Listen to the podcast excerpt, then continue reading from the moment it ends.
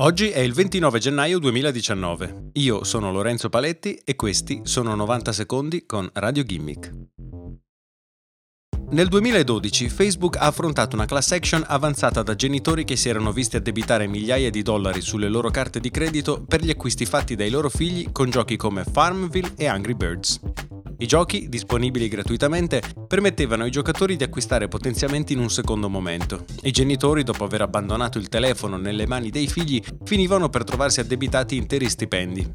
Facebook ha concluso il processo con un accordo e ha accettato di risarcire i genitori ma in una serie di documenti processuali pubblicati in questi giorni si scopre che Facebook ha giocato sporco fin dal primo momento. Facebook definiva questi acquisti effettuati da bambini ignari frode amichevole e aveva detto agli sviluppatori di quei giochi di permettere gli acquisti rapidamente tramite carta per aumentare il guadagno.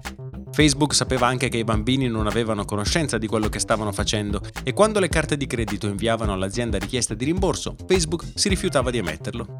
Alcuni sviluppatori avevano proposto una soluzione, consistente nel ripetere parte del numero di carta di credito ad ogni acquisto, ma i piani alti di Facebook hanno respinto l'idea per massimizzare i guadagni.